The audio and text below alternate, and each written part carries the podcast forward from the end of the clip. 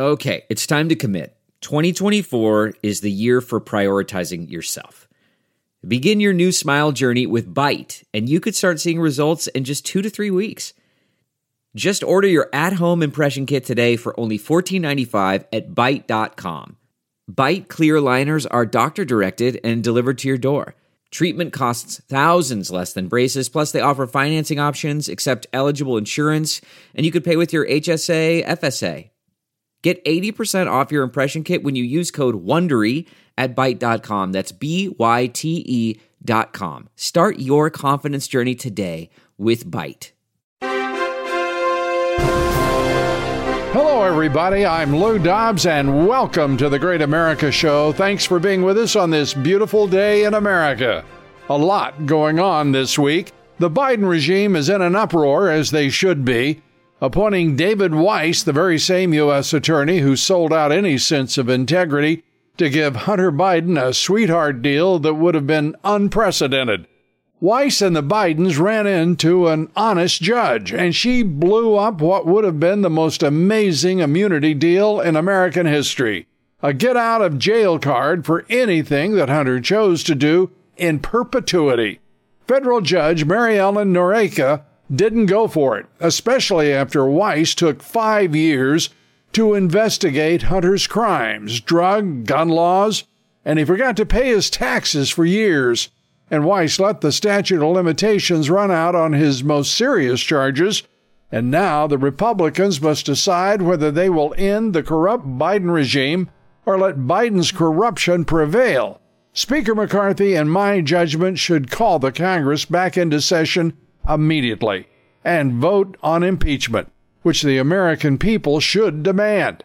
The evidence of these crimes, the vast, widespread corruption, the massive cover ups are already overwhelming and a disgrace to the Marxist Dem Party and deep state that lied, cheated, and stole to put this impaired, compromised, and crooked puppet president in the Oval Office. A leading Republican wants Biden out of that office that Biden has disgraced.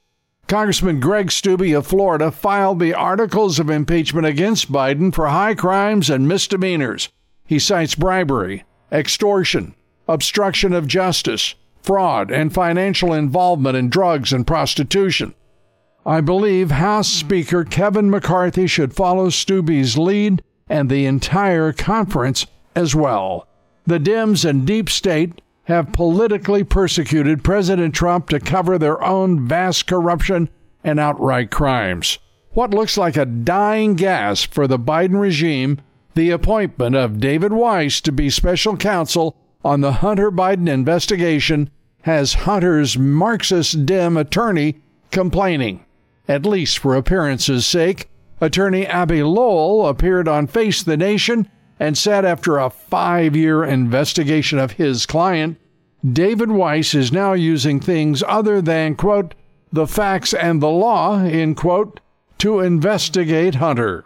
One of the things that Judge Mary Ellen Noreika uh, brought up in court that day was uh, she said the Foreign Agents Registration Act, or FARA. She asked specifically whether that would be um, handled within the scope of this deal. Is your client being investigated for that?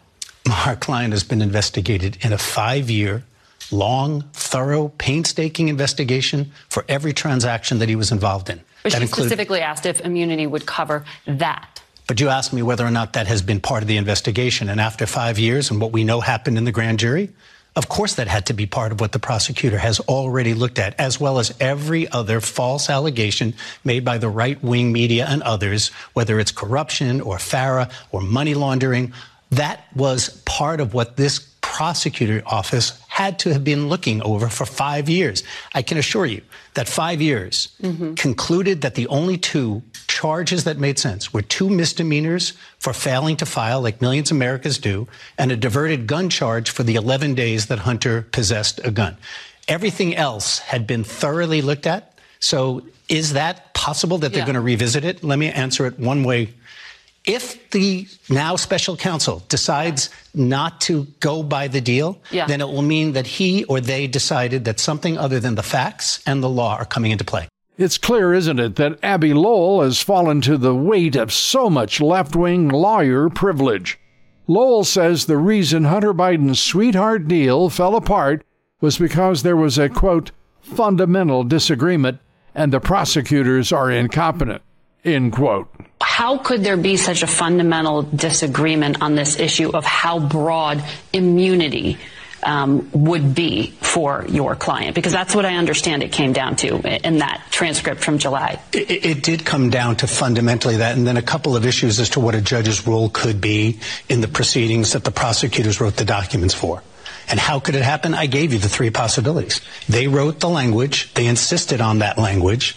They insisted on two different documents. With the understanding that it would be broad immunity. And with then, our understanding that it would be broad immunity. And the language, as the judge pointed out, is a very broad phrase. It says encompassing all the facts that were in the document that sets out the transactions. Mm-hmm. So what happened is one of three possibilities. And I again point out that no good defense attorney, and, yeah. this, and Mr. Biden had quite a few of them, would allow somebody to do a misdemeanor on a Monday thinking that three days later there could be a felony. Are you saying that the government prosecutors are incompetent? I'm saying there's one of three possibilities. And that was one of them, and, is what you're uh, suggesting. Uh, I wouldn't say, so, I didn't use that word, you did. No, I, I said did. that they changed their decision on the fly standing up in court. Lowell seems to be mightily upset that the sweetheart deal blew up in their faces, which should have happened long ago. Congressman James Comer, the chairman of the House Oversight Committee, the committee investigating the Biden crime family, and the President of the United States, says he's seen enough. He's ready to subpoena President Biden's personal phone and bank records and says he will start giving out immunity for witnesses to testify. Here is the chairman talking with John Solomon on Just the News. We are ready now to be able to subpoena the personal bank records of the Biden. What we've got now are their shady shell companies. Now we need the personal records because when we show those arrows, when we show that chart that shows China and Romania and and Russia and the arrows going to shell companies and then to the Biden family. We think there may be another era beyond the Biden family, and that would go to Joe Biden himself. And that's what people have told us. That's what the emails suggest, and that's what we're trying to determine now, and that's where our investigation's headed. And Marxist Fulton County DA Fani Willis is set to present her case before a grand jury next week. Willis is part of the Marxist Dim Party's orchestrated persecutions of President Trump, claiming Trump had no right to protest the crooked 2020 election in Georgia. It's also part of the plan to cover up the Democrat Party and Deep State's role in stealing that election, which is now clear as day. Willis is looking to bring a RICO case against the former president. A RICO case is for racketeer, influenced, and corrupt organization. It is more than unclear how Willis would be able to make that stand in a court of law, but at the same time, Marxist special counsel Jack Smith has charged President Trump with almost 40 absurd charges. Our guest today worked as a former national security advisor to Mike Pence for almost three years and has just come out to endorse President Trump. Citing many flaws of Vice President Mike Pence, He's with us today to tell us why he chose Trump over Pence for the 2024 nomination. Joining us is General Keith Kellogg, former national security advisor to Mike Pence, working closely with the president in his campaign and in the White House and the entire national security team. Keith, it's great to have you back with us here on the Great America Show. I really appreciate you uh, having me on. Let's uh, let's turn to the to all the stir uh, that you've created in in political land when you endorse President Trump uh, and put together. I I just think one of the most uh, uh, eloquent uh, tributes to the president's leadership that that I've seen in this in this cycle. certainly, give us give us the background and and the reason that you felt compelled to do it. Yeah, Lou. Well, you know, uh, there's a lot of people um, in the land out there that think that because I was Vice President Mike Pence's national security advisor, I was a Mike Pence guy. I reminded everybody that no, I've been with Donald J. Trump since 2015. I was there at the first, you know, campaign we started. I've always been with Donald J. Trump. I, you know, and when I had the opportunity, I think there was what 13 different candidates at the time running for the Republican nomination. There was only one guy that I really liked. When I started, sat down and talked with him, and I really enjoyed it, and I got to know him personally, not just professionally. And and and I've got a real a real like for for him both again personally and professionally. So when you started seeing all the campaign stuff start to kick in right now, there were a lot of people saying, "Well, okay, you know, you, you, we see you on the news networks on Fox News, and the Chiron says National Security Advisor to Vice President Pence," and and I said, "Yeah, I just wanted to clear the battlefield up." I said, "Okay, let me just make it sure absolutely clear that there is one guy that I've always been with, one that I'm going to be with, and I want to make it very clear who I'm going to." you know, uh, march down this path uh, in the political lane uh, for the next year, year and a half. So I, it's sort of like clearing the air. That's all I wanted to do. Boy, it really did clear the air. Like, okay, it got it out there. But it, but it was, I was just an honest statement. I sat down and wrote it. Nobody asked me to do it. I just said I just want to make sure that it's clear, so there's no questions. Because very honestly, Lou, there have been a couple other candidates out there, and I won't name them, but have picked up the phone. Their advisors have picked the phone and said, "Hey, look, would you support us? Would you do this?" And I said, "You know, I just, I just want to put a you know a stake in the heart of everything and say this is where I'm at. Leave me alone. I know where I want to be. Well, your your loyalty to President Trump is commendable, and I know heartfelt. Uh, I want to just share with the audience a couple of things that you said, a number of things. Uh, while President, and I'm quoting General Kellogg here, uh, while President Trump has consistently put America first, prioritizing our citizens, our economy, and global standing, Pence's actions have often seemed more focused on political maneuvering and maintaining his image. That is not what Republican voters want. President Trump's dedication to the prosperity and security of the United States is unwavering, as is his vision for the future. I, I think that is just uh, an, an, extraordinary statement. It is clear, it is uh, powerful, uh, and it is uh, it is absolutely what most of us uh, think about President Trump. Uh, give us give us your thoughts on the background for that particular paragraph. Yeah, you know, Lou, uh, when I first started with with Donald J. Trump, you know, went up to Trump Tower and we actually sat down. And the first time I interviewed him, and by the way, when he hired me, I think the reason he hired me, he asked me how much it was going to cost him, and I said nothing. It's going to be like pro bono because I don't know if you're like me, don't like you know if I'm like you, like me. And he said you're hired. I said I think he did it because I was cheap. Uh, you know, it was easy to, to do so. And and I and I reminded a lot of people that you know what my experience with Donald J. Trump, he's really not a Republican. He's really not a Democrat. He's a populist. And what I mean by that, he's he's taken the declar- the, the, the Constitution and he's looked at it and said, you know, when you, you look at we the people, and he's a he really does focus in on people, and he's not a political animal at all. In fact, a lot of he never even spent the night in Washington D.C. until he he be, you know be, became uh, an elected official. Um, he even never ran for any public office before. So the, what I liked about him is he was somebody that said the most important thing about running for office is focusing on the American people and what's important for them. And it's not a political lane. It's not a Republican lane. It's not a Democratic lane. And he was really he was able to clear his you know clear his mind and really focus in. And a lot of people are politicians and he's not that. Uh, I've really noticed that. Now he's in the political lane now, but his instincts are absolutely incredible. And I, when I first started to know him, in fact, my daughter, you know, I, I wrote a book after I came out of the White House, but then I, my daughter said what you should have named it is Behind Closed Doors basically I got to know him on a personal level and what he really wanted to do. Now, now I will tell you, when the Klieg lights came on, he was a different person. You know, first time I ever saw it, I said, well, "Who's that guy?" Um, but but that's what I wanted to make sure people understood that this is he's a different type of person. Uh, he, he he really does care for the American people. I got to get let me give you a real quick story in it. Sure. Um, when I during the middle of COVID, we were sitting in the Oval Office and I was just talking to him. You know, it's kind of a couple guys sitting around talking, and and he looked at me and he goes, "You know, I just want people to get better." And I said, stop right there. Let's go out and tell the press just what you said. He said, no, no, it can show weakness. oh, God, here we go. But the, the point is, he really did care about the American people. And that's what I mean when it was almost, he really wasn't a politician. And I wanted to make sure people knew that because everybody else that was surrounded him in the White House that was of a political nature, and I mean everybody.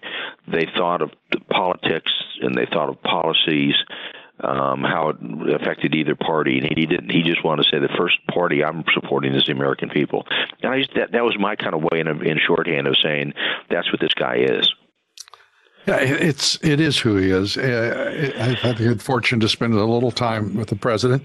I consider him a, a friend, and uh, and the greatest president certainly uh, Abraham Lincoln.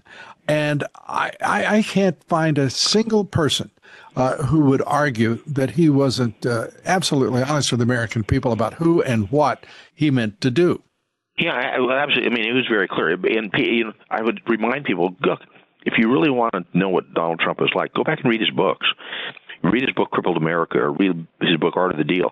There's no secret to him. I mean, it's he said what he's going to do. He's been very open about it, and and what he wants to do, and it, it's out there. He's very he's been very very consistent uh, from what he said years and years ago until uh, you know what he the policies he's trying to um, make work now, and I really admired him, that admired him about in that regard because he was very consistent on what he did and he stayed very very steady with his policies, and I and it was from international to domestic as well. And I mean, you can even go back and watch him on newscasts when he was on certain news stations being interviewed, and and he would always say the same thing. And I said, boy, I let, there's one thing you find with him and I used that word before, it was consistency, and he's and he's been there, and I think it's mm-hmm. really an admirable trait that he's got, and it was able to. He was it would have made it easy for people like me to realize where we were coming from on the national security sector, you know. And I'd remind everybody, you know, like say, look, first of all, it's transactional. You have to understand we go into anything with national security.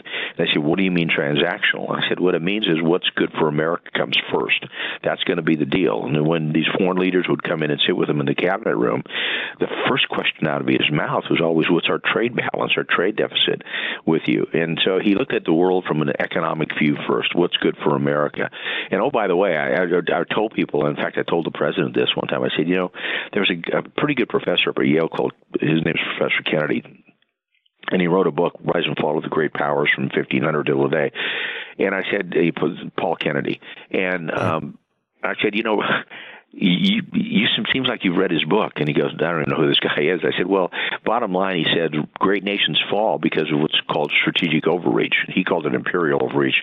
I call it strategic overreach. And they said, you just pay more money outside of the country than you do in, in, inside the country. He started laughing. He said, well, I put some of that money at LaGuardia the airport because the undercarriage of my airplane keeps getting damaged every time I land there. Know, I said, well, that's not a, that's kind of the whole uh, attitude Kennedy's was you spend the money home, you don't spend it abroad. And that was his kind of his philosophy. And, again, as long as you understand Donald J. Trump came from an economic baseline, what's good for America economically, and then extend it from there, you were in good shape. But if you didn't understand that, you didn't read the guy uh, at all, and you didn't understand his instincts because he's been very, very. You know, this is the fourth time I've said it. He's very consistent in what he's done. There is no doubt President Trump is a man of constancy and strength. Uh, and we're going to be talking more about Trump, and we're going to talk about a fellow named Biden as well. We're talking with General Keith Kellogg, former national security advisor to uh, President Trump uh, and to Vice President Pence as well. Stay with us. We're coming right back.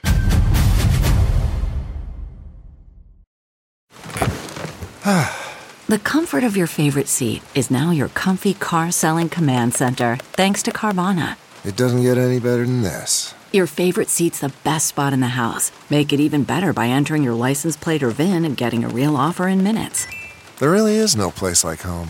And speaking of home, Carvana will pick up your car from yours after you finalize your offer.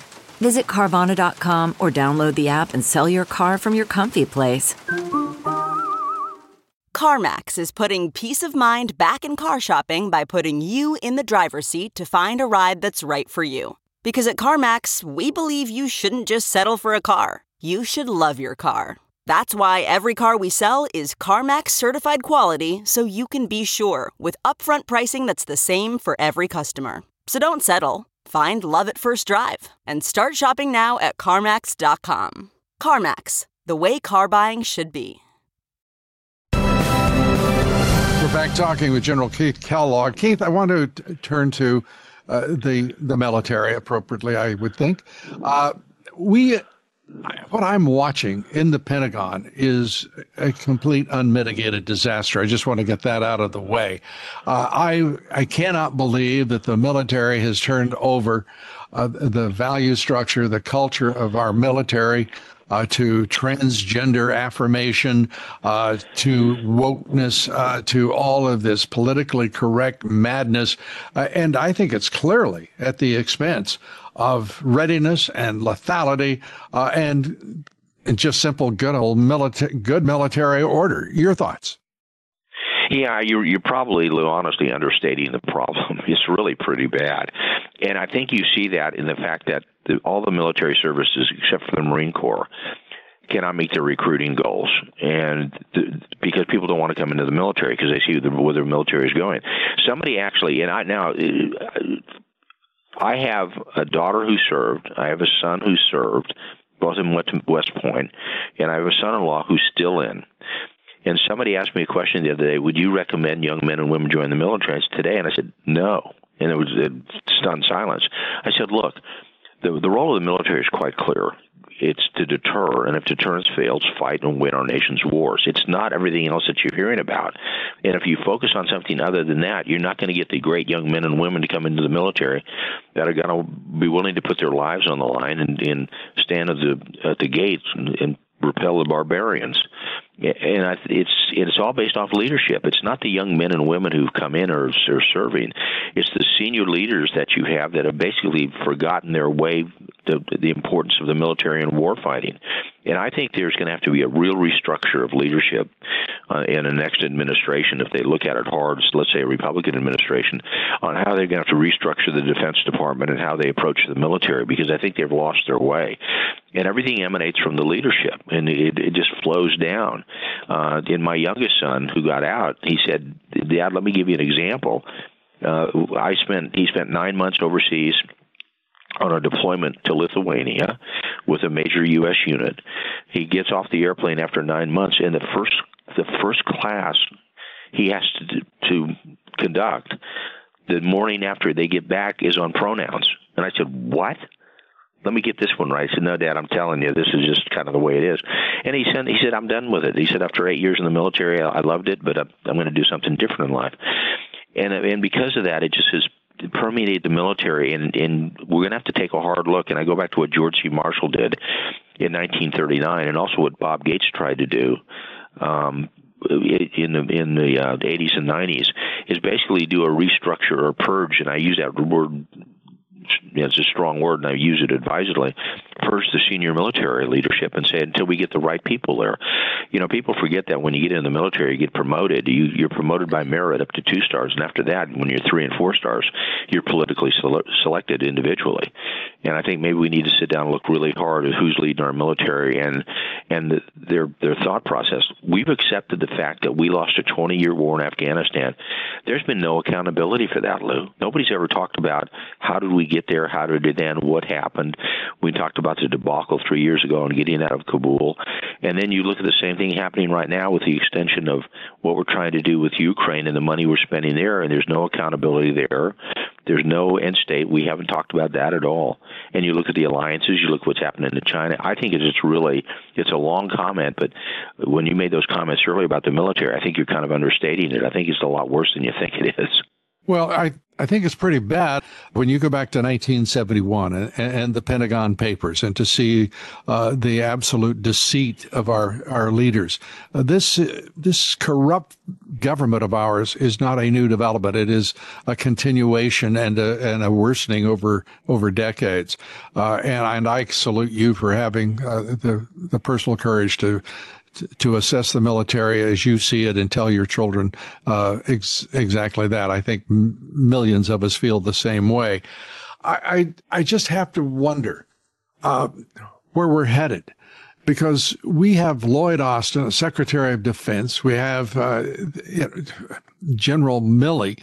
Mark Milley. I, I, mean, these are embarrassments. These two people, uh, to me, are, uh, you know, I, I don't know what one can possibly say about what they've done in in less than three years.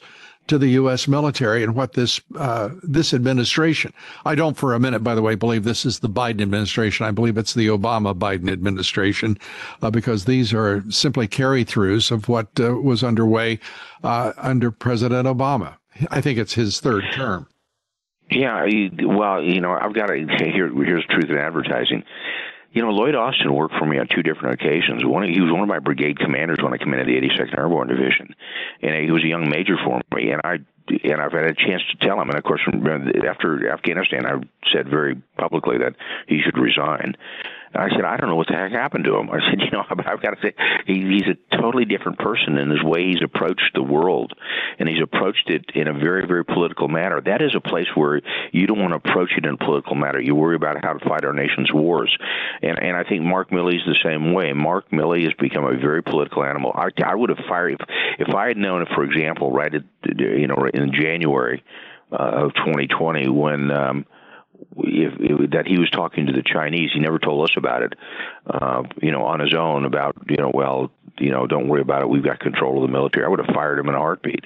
Um, and, and probably after Afghanistan, they both should have left. So, so again, it goes back to what I said earlier, Lou, about it's it's very important that people understand that the, the, how the military is handled is from the very senior levels and they set the tone. The young men and women in uniform, they just execute the job that they're being given and what they're told what to do. But you know, you look at the, you know, and I blame the president because under Article Two, Section Two of the Constitution, he's the commander in chief, and he sets the tone. And look, I'll give you a couple of examples. One is I reminded everybody, you know, just recently there were some troubles in, in Africa, and we drew down the embassy there. You know, this administration, this current administration, they've pulled out of five different embassies. Our administration didn't pull out of a single one, even when we had the threats. And you just look at it and you go, "This is these are your policies. This is how you operate. It's wrong." Uh, I'm sorry. It, it, it really is. Uh, five different embassies. We don't know who our friends are any longer because this administration seems hell bent on making adversaries, if not enemies, out of every country uh, with which we had strong relationships. And I mean, whether it's Canada, whether it's Saudi Arabia, you name it, uh, this administration uh, is nothing about it seems to be multilateral other than its association with communist nations or other totalitarian nations. We're talking with General Keith Kellogg. We're coming right back in just a few moments. Stay with us. Okay, picture this. It's Friday afternoon when a thought hits you. I can spend another weekend doing the same old whatever, or I can hop into my all-new Hyundai Santa Fe and hit the road. With available H-Track all-wheel drive and three-row seating, my whole family can head deep into the wild. Conquer the weekend in the all-new Hyundai Santa Fe. Visit HyundaiUSA.com or call 562 for more details. Hyundai, there's joy in every journey. Okay, picture this. It's Friday afternoon when a thought hits you. I can spend another weekend doing the same old whatever, or I can hop into my all-new Hyundai Santa Fe and hit the road. With available H-Track all-wheel drive and three-row seating, my whole family can head deep into the wild. Conquer the weekend in the all-new Hyundai Santa Fe. Visit HyundaiUSA.com or call 562 for more details. Hyundai, there's joy in every journey. We're back talking with General Keith Kellogg. General, let's let's kind of hone in a little bit on what you're talking about with uh, Lloyd Austin, with Mark Milley. How is it that our our military academies are producing officers who would descend to the depths uh, uh, that these two have? And I know they're not unusual because I have gotten to know a few general officers who, frankly, I would never have dreamed had graduated uh, West Point by the way, I've talked to a number, I've talked to two commandants uh, of West Point, and I've asked each the same question. Do you guys ever teach what happens when you make mistakes in strategy, uh, in tactics, and lose battles? And you know what the answer was, General? I don't know what you know your experience has been, but they told me they don't. Why in the world would we not at least do that? Yeah, you know, and it, it's a great question, Lou. And uh, and I think that one of the first things I do is I wouldn't allow I'd allow a military officer to spend most of the time is two years in Washington D.C. and get them out of town. You know, it's a lot of these people spend time in Washington D.C. That's number one. Number two is is it's all based on accountability, and we have we've lost that ability to do until we went back to the general in the army, at least Gordon Sullivan years ago when we did the after action review and we looked at the loss of the first battles, he actually had a book come out. We, required reading of everybody, and it was called First Battles, and how we lost. Our, we seem to have lost every first battle we ever fought in the U.S. military. Uh, and he and he said, look at that and you reflect on that. And I think we, it's a good thing to do to reflect on what you've done or haven't done. And that's the reason I've been so critical about Afghanistan. The fact that we we're in there a 20 year war, thousands killed, thousands wounded, and we lose it, and then nobody's talking about it. It's almost like, well, we'll go to the next fight. No, you don't do that at all. And I think that there's some strong lessons learned, and I think there's been an, an officer corps that has grown up in Afghanistan from Afghanistan that forgot the lessons of how to fight and win our nation's wars. And you, you look back, I remember, you, I, you may not remember back when Colin Powell was the chairman of the Joint Chiefs of Staff, and he stood next to Secretary of Defense Cheney when the Iraq uh, war first kicked off, when they'd gone to Kuwait and we'd start offensive, and they said, well, what are you going to do with the Iraqi army? And, and Colin Powell said, We're going to go over it, we're going to go under it, we're going to go through it, and we're going to kill it. I said, Okay, I got that job. You know, I understand what he was getting at. And his point was that was how you fight wars.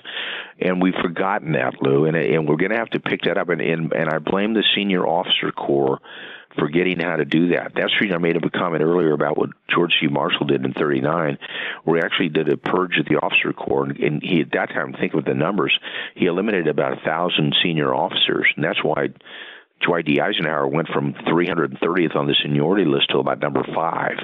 Uh, and I think that's going to have to be done. It's going to be a very hard sell.